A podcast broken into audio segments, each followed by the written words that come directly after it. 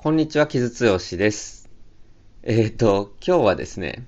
えー、生活と映画ではないことをちょっとさせていただこうと思っておりまして、えー、本日8月1日かと思うのですが、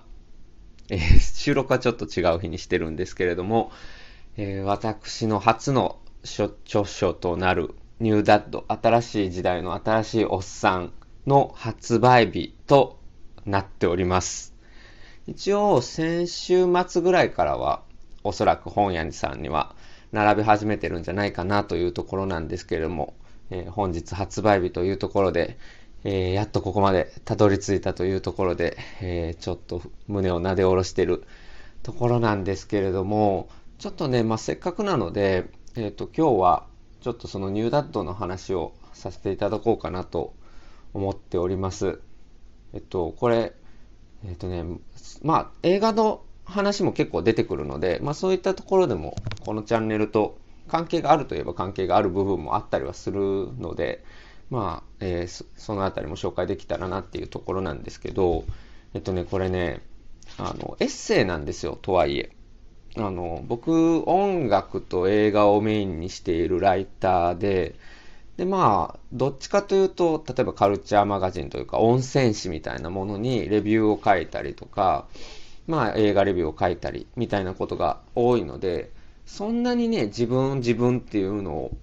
書くことはそんなにないんですが、ただ、あの、僕、エレキングという音楽メディアでデビューして、まあ、エレキングで今も書かせてもらってるんですけど、えー、エレキングの編集長の野田勉さんですよね。野田さんにすごく最初に言われたことで覚えているのが、木津くんは音楽が好きな人っていうよりは、あの文章を読むのが好きな人に向けて文章を書いてほしいって言われて、僕割とその音楽書くときにね、例えばですけど、音楽書くときとかに、音楽のめちゃくちゃ詳しかったり、その整理する能力みたいなのがないといけないと思ってたから、自分はそれができるんだろうかと思ってドキドキしてたんですけど、なんかそういうことじゃないと、お前に求めてるのは。っていうことを言われて、ちょっとハッとしたところがあって、で、しかも僕も思い当たれば、自分が読者として好きなものって、その書き手が見えるものみたいなものがね、やっぱ音楽について書いてるものでも、映画について書いてるものでも僕やっぱり好きだったところがあるので、なるほどっていう感じはすごくその時しましたね。なので、まあちょっとね、あの、それはメディアにもよるんですけど、例えばエレキングみたいなメディアであったら、やっぱり一人称が僕になって、ちょっと自分が何者であるかっていうのが入り込みながらのレビューみたいなものとかってこれまでもいくつか書いたりはしてきたので、まあそういった経験がある種生かされた本になってるかなって自分ではちょっと自己分析してるんですね。あの、このニューダットって、まあどうできたかっていうと、えー、現在、つくま書房にいらっしゃる、えー、方便良さんというね、えー、やり手の編集者の方が、僕より年下の、うん、方がいらっしゃって、まあ僕のそういったレビューの文章とか以前から読んでくださってたので、僕の文章の感じとかっていうのは、すごく分かってらっしゃった方なんですけど、まあその方便くんがですね、まあその僕が初めて会った時に、まあペラペラ調子に乗って、あの僕が思うイケてるおっさんの話をまずし、かつ、日本でイケてるおっさんっておらんくないみたいなことを ペラペラと調子乗って喋ったら、あの、それが、あの、どうやら面白がってくれたみたいで、えー、それで、それを書籍にしませんかという、えー、ご提案をいただきましてですね、そんなんでいいんですかという あの、疑いはありつつも、まあまあそうやって転がっていったっていうものなんですけど、やっぱりでもその、方便君も多分ですけど、そういう僕のスタイルっていうのを見ていて、あの、この人にはエッセイみたいな形がいいんじゃないか、うん、って思ったっていう部分はあるのかもしれないですね。あと、まあ、その時喋ったのもね、本当に調子に乗ってペラペラ喋ってたんですけど、なんかまあ、木津さんの文章ってすごい真面目でいいんですけど、なんか、この喋ってる砕けた感じがもうちょっと出たものも読みたいなっていう言ってくれていて、それも自分にとっては、あの、結構課題だと感じていたポイントだったので、あ、この編集者は信頼できる人だなっていうふうにそこですごく思ったっていうのはありましたね。はい。で、まあ、そういった形でも一人称バリバリ僕にして、えー、いろんなポップカルチャーに見られる現在のおっさん像、僕が思うイケてるおっさん像っていうのを並べていくエッセイになっております。で、えっ、ー、と、ケークスというサイトで2019年から連載をしていて、まあちょっと僕がなかなか書けなかったりとかして、ちょっとお休みいただいたりした瞬間もあったんですけれども、それで書き溜めて、そして、えー、約2万字ぐらいのエッセイを加えてまとめたという本になっております。でね、まあ、そうですね。まあ、最初、例えば第1回とかっていうのが、ストレンジャーシングスの話から始まるんですけど、ストレンジャーシングスって、のホッパー所長が、まあ、いけてるよねっていう。そしてまあ、芸人気、おっさん好きの芸人気がめちゃめちゃあったっていう話とかから始めてるんですけれども、まあなんかそういう芸人気のバロメーターみたいなものとかって、まあそのおっさん感みたいなものがね、どこにあるかっていうのが測れるバロメーターにもなったりはするんですけど、まあそこで見られるホッパー所長っていうのが、どういうふうに、まあ現代的な父親像を表彰しているかっていうところを書いたりしておりますね。で、まあもう一個ポイントとしてはね、そんなに、まあそのストレンジャーシングスみたいな、やっぱ大人気作品みたいなものもまあ入れようとは思ってたんですけど、とはいえ、あのー、僕結構割とインディーとかオルタナティブとかの思考が割と強いライターなので、まあ、そういったものも自然に入れたいなとは思っていて、うん、なんかね、例えば、ありがとう、トニー・エルドマンっていうドイツ映画を入れたりとか、うん、あとはなんだろうな。まあ、あの、最後、ボーンイメールで終わったりとかね、あと、ナショナルの話とか書いたりしてましたね。あとはね、まあ、個人的にゲームも好きだったりするので、まあ、ゲームの話も入れたりしてるんですけど、デトロイト・ビカム・ヒューマンの回、えー、反響ありましたね あの、ハンコナっていうね、あの、あるキャラクターのカップリングがあるんですけど、それについてちょっと書いたりしたら、やはり BL 好きの女性の方から非常に反応があってですね、まあそういったネットワークをすごく感じたりはしたんですけど、あと日本の漫画だったらクッキングパパについて書いたりでしてたんですけど、まあ本当にオタクのね、友達のめちゃめちゃ個人的な話も連載中から書かせてもらったりとかして、もうなんていうか、自分の出せるものを全部出すっていうか、なんていうんですか、その、まあ、おっさんっていうのがもちろんテーマになってるんですけど、だから、その映画に限るったわけでもないし、音楽に限ったわけでもないし、カルチャーのみに限ったわけでもない、僕の私生活まで入ってくるものになったので、もうとにかく出せるもの全部出したっていう 感じでですね、まあ、自分ではファーストアルバムみたいな 作品だなっていう。ファーストアルバムってやっぱその時、はい、これが私の名刺ですって言って、自分の出せるものを出す部分があったりすると思うので、だから逆にね、ファーストアルバムからこれがコンセプトですって言って、かっちり決まった枠でできるアーティストとかかっこいいなとは思うんですけれども、まあ僕はそうはならず、もう本当に必死で自分の出せるものを出したという作品になりますね。まあ、ただなんか一つあるのは、そういう海外のポップカルチャーを、えー、一個一個紹介するというか、いうことで、まあ、生活にポップカルチャー、特に海外のポップカルチャーがある人間の一例を見せたかったっていうのも、まあ多少あるといえばありますね。はい。で、まあ17本そういったポップカルチャーに見られるおじさん像みたいな、えー、論が、論というかエッセイが入ってるんですけれども、えー、まあ、書き下ろし何か必要だろうと本にする段階になっていて、で、いろいろ、その、なんていうか、プラスでさらにそのおっさんアイコンを加えていくっていうことも考えたんですけど、で、ちょっとやろうとしたんですけど、あんまりちょっと自分の中でしっくりこなくて、でそうじゃなくて、もうめちゃくちゃ個人的なさらにエッセイを書くといいんじゃないかなって思ったんですよ。っていうのは、うん、例えば、まあ言ったらこのニューダットっていう時に、まあなんかこう、中年男性だけれども、まあ何が、何かしらの今の時代性を帯びている人っていうのを取り上げて、まあある意味では中年男性を理想化しているところがある中で、そんなのもまあ偉そうっていうかね、じゃあお前は何なんだよっていう話でもあるので、で、私はこういう人間なんですよっていうことを出すことによって、えー、ここには矛盾があるんですよっていう話をちょっと入れたかったんですよ。要はだから、その、なんて言うんですか、何かを表するときに、完璧にこの問題をクリアしてないといけないみたいな息苦しさって今結構世の中にあると思うんですけど、いや、そうじゃなくて、みんな、なんかこう、この面ではすごく素敵だけど、この面はちょっとダメだよねっていうものを持ち合わせているがゆえに素敵っていうところがあると僕は思ってるんですけど、まあ、そういったものとしてのアイコンを上げていったところもあるので、じゃあ自分も自分のそういうダメな面みたいなものをちゃんと出さないと、なんか本としての整合性がなくなるんじゃないかなと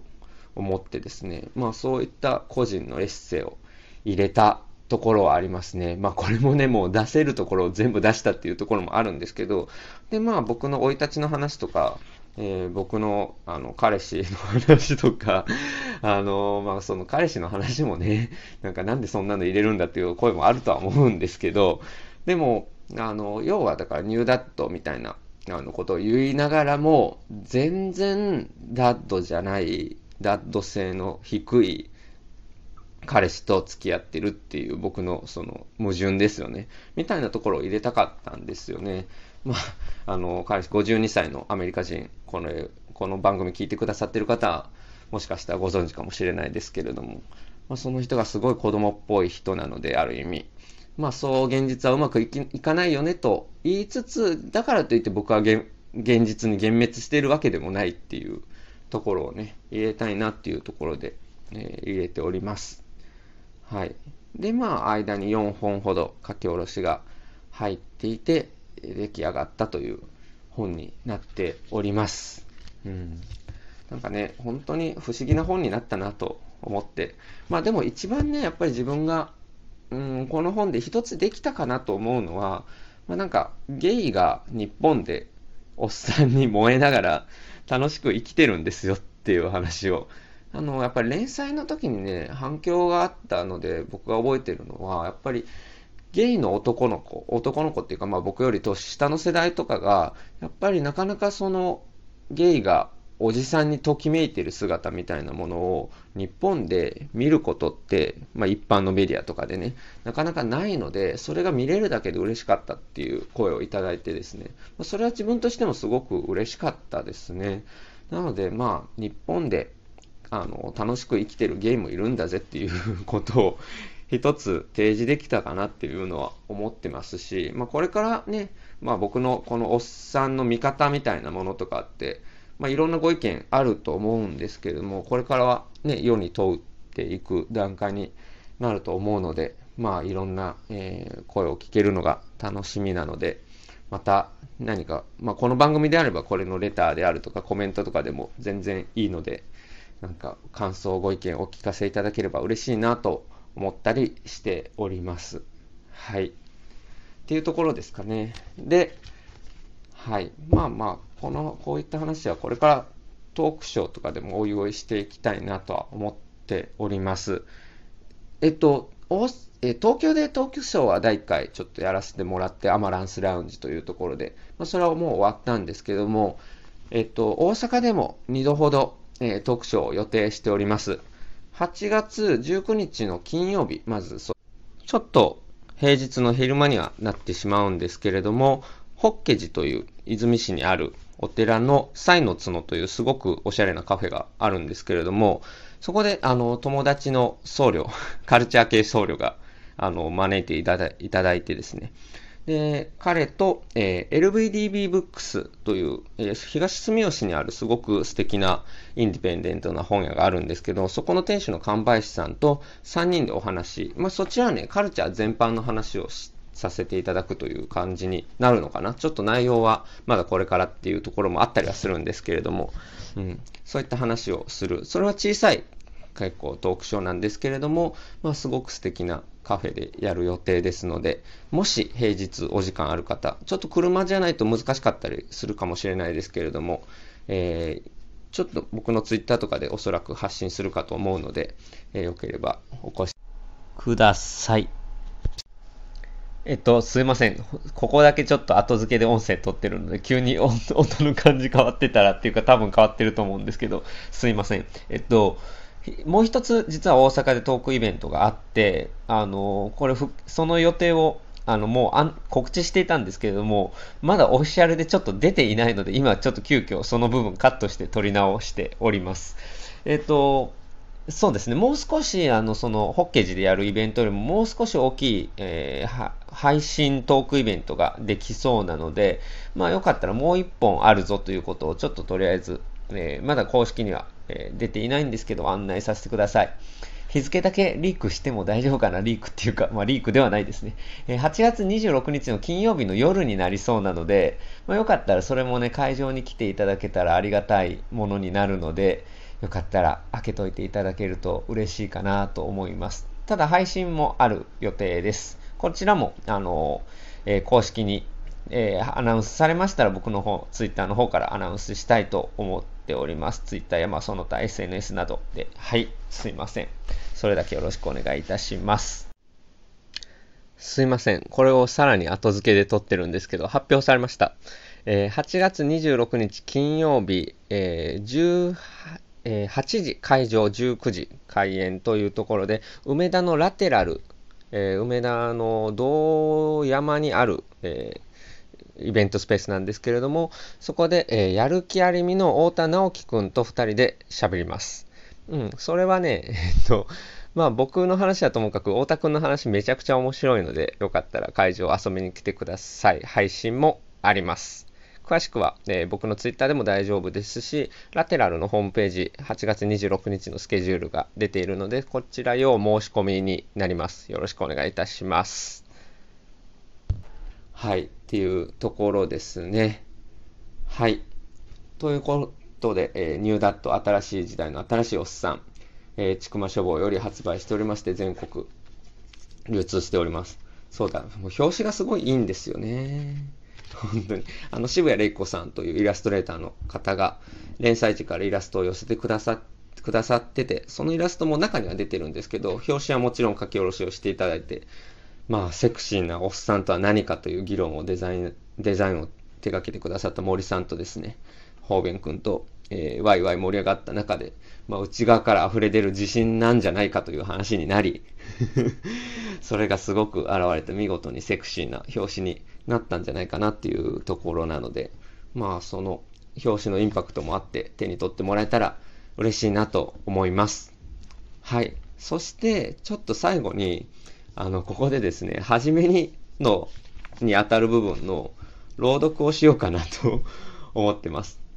あの、最近ね、ポッドキャストすごい世の中的に流行ってますけど、音声コンテンツとして。オーディオブックってどうなんですかね？僕が過分にして知らないんですけれども、オーディオブックとかもっと人気出ても良さそうなものなんですけど、人気出てるんですかね？なんかこれからもっと市場があっても伸びても良さそうな気が僕はちょっと個人的にしてるんですけど、そしてすごい僕画期的なこと思いついてたんですよ。それね、作者が読んだらいいんじゃないかなと思って。あるのかなもう。あるのかもしれないですけど、もうちょっと大物でもね、なんか、なんだろう。あの、男性作家が例えばまあなんかジョン・アービングがなんか自分のその、なんていうんですか、エモーショナル部分も含めて読むとか、僕結構聞きたいですけどね。英語わからないけど。とか、まあ、そういうものとかね、あってもいいんじゃないかなって思いますので、作者が自ら読むオーディオブック、どうでしょうか、出版社の皆様。なんかね、インディペンデント的にもありだと僕はちょっと思ってるんですけど、日本であんまり朗読文化ってないですよね。トークイベントとかブックツアーみたいなところで、海外で結構あったりすると思うんですけど、僕それもっとあっていいんじゃないかなと、個人的には思っておりますので、前置きが長くなってしまったのですが、初めにを読ませていただこうかなと、あの、今、ね、今作作者が自ら読めばいいんじゃないかって言ったんですけど、とはいえ、この作者がもう本当にただの素人なので、お聞き苦しいところが多々多々あるかと思いますけれども、よければ10分弱ぐらいですかね、お付き合いいただければなと思います。はい。えー、はじめにの新しい時代にふさわしい魅力的な大人の男性とはっていう見出しを編集者がつけてくれてますけれども、そこの部分を読みたいと思います。子供の頃からおっさんが好きだった目尻のシワ、後退しつつある額や後頭部、少したるんだ腹、というような中年男性にありがちな身体的特徴に目が行くことに気づいたのは、自分がゲイであると理解する前からだったと思う。特に好きだったのはヒゲだ。それも、取ってつけたようなおしゃれヒゲでなく、山の男や海の男が生やしてそうなもじゃもじゃのヒゲ。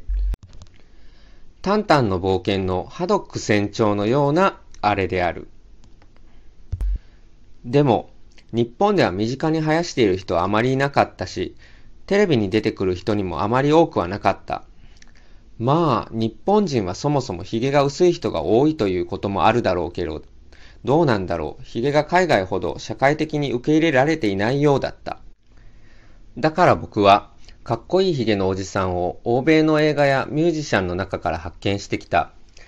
今でこそ海外の映画や音楽について書くようなことをしているけれど、はっきり言ってその入り口は、なんてことはない、思春期の少年のリビドーだったと思う。ジャニーズの若くて綺麗な男の子たちよりも、テレビで放送していた名画劇場で見る暑苦しいロバート・デ・ニーロの方が僕にはセクシーだったのだ。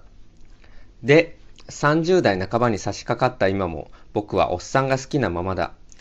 ただ、この年になってくると感じ取るセクシーにも単純に肉体に対してだけでなく奥行きが出るようになってきた。と思いたい。僕はおっさんの見た目だけではない何か、おっさんが表彰する何かに今も惹かれているのである。若い男には似合わない、ふさふさとした髭が暗示している何かに。その何かとは一体何なんだろうと、僕は毎日、マジで1年365日考えているわけだけど、どうやらそれが英語圏でダッドと呼ばれている要素であることが分かってきた。ダッド。お父さん、父ちゃん、親父。中高年好きのゲイは全く珍しくないけれど、そうは言っても世の大半の人はあまり理解してくれないので、ヘテロセクシャルの男性や普通に若い男子が好きな女友達には、要は彼らから醸される不正に色気を感じるのだと説明している。これは実際に子供がいるかどうかという話ではなく、それなりの人生経験を経てきたからこそ持てる他者それもできれば自分よりも力のない人間を思いやる包容力やおおらかさこそ色っぽいのだと。その広い背中にときめいてしまうのだと。これが偶然にも自分が日本のカルチャーよりも海外のカルチャーに惹かれる説明にもなった。しばしば日本は母性社会で欧米は不正社会だと言われるが、心優しくて頼りになる父親像ないし中年男性像は、あくまで僕の体感だと正し書きをしておきたいのだが、それほど偏った見方だとも思わない。日本のカルチャーよりも海外のそれから見つけやすかったからだ。実際、アメリカで daddy はスラングでイケてるを意味することもあると聞く。僕はこれにあやかって好みの男性像をダッドだと言っている。ダッド。ダディ、キリスト教を連想させるファザーではなく。ところが、今、おっさんはとにかく分が悪い。空港内の模様を自撮りして SNS にアップするエアポートおじさんのうざさ。LINE やメッセ、Twitter で的の外れた内容を送ってくるクソリプおじさんのうざさ。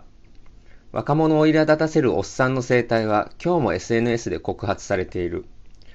その程度ならまだマシな方で、現在、おっさんとおっさんが作り上げてきた社会こそが、セクハラとパワハラの温床であり、元凶であったことが様々な角度から検証され、批判されていることは間違いない。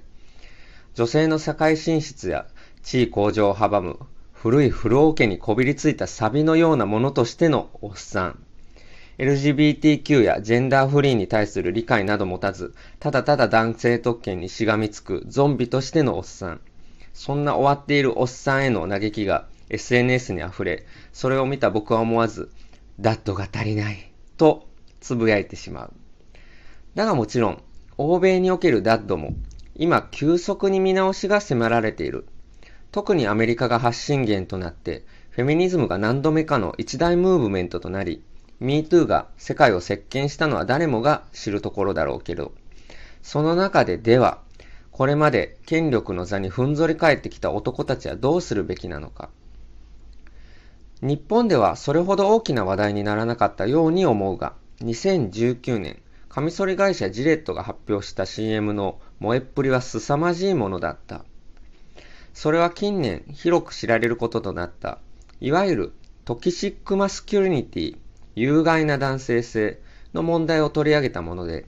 カジュアルなセクシュアルハラスメント、LGBTQ へのいじめ、男の子が示す攻撃性や暴力性に対する思慮のない肯定といったものを大人の男たちがちゃんと変えていこうと訴えている。それは男の側からの男に対する深い内省であり、フェミニズムの高まりに対するごく真っ当なリアクションのように思える。僕も無邪気に、ダッドが好きだと言えなくなってきたと思う。もちろん、セクハラやパワハラ、性差別やホモフォビア、同性愛嫌悪、敵言動をする中年男性が良いとは全く思わないが、だからといって僕が言うダッドだって、ジェンダーステレオタイプと完全に切り離せるものではないだろう。あるいはまた、これだけ toxic masculinity が取り沙汰されるのは、それだけ社会的に男性が男らしさを要求されてきた、今も要求されていることの裏返しでもある。僕はゲイというある種のジェンダー治外法権的な立場、典型的な男らしさの抑圧から解放されている。から、無責任におっさんに萌えているだけではないのか？そんな簡単に答えの出ないことをぐるぐると考えてしまう。日本で近年話題となったおっさんといえば、やはりおっさんずラブだろうか。BL の構図を中年男性にトレースし、さらに往年のラブコメと結びつけたドラマはスマッシュヒットし、女性だけでなく日本のゲームを大いに沸かせることとなった。かつての王道の月空を意識したというおっさんずラブは、を同性愛をモチーフとしている以外は、はっきり言って他愛のないラブコメとしか僕には思えないのだが、僕の周りのゲイの友人たちも大盛り上がりしていた。それだけゲイテーマのものが日本のポップカルチャーの表舞台に出てこなかったということだろうし、それ自体は喜ぶべきことなのだろうけど、僕は全く乗れなかった。それは、ゲイ描写以上に、おっさん描写においてである。おっさん好き的には、いやおうなく盛り上がるのは、吉田幸太郎を演じる武蔵の存在だろう。仕事ができる50代の頼れる上司、しかもヒゲ、というダンディーな男性が主人公に実は思いを寄せていたという設定はリアリティはなくともワクワクしてしまうところがある。だが彼の主人公ハルタへの迫り方は僕を一気に興ざめさせた。相手が拒否しようとしているのに聞こうとせずにアプローチする。しかも身体的にベタベタと触れながら。って完全にセクハラやんけ。これがもし主人公が春田と同い年、えー、33歳の女性という設定だったら大バッシングを受けていただろう。この描写が男同士だから許されるというならそれは二重の意味でまずい。ハラスメントはセクシャリティやジェンダーによらず問題であるし、ゲイ表彰におけるハラスメントが笑いに転化するのはホモフォビックとすら言える。コメディにマジになるなと言われそうだが、これはおっさん好きには到底見過ごせないものだ。年下の女性にセクハラするおっさんが今いけてないのであれば、年下の男性にセクハラするおっさんもいけてないはず。武蔵は後に実は乙女だったことがわかるだから、そのギャップが萌えのポイント？セクハラ上司が乙女だったらキモいだけでしょ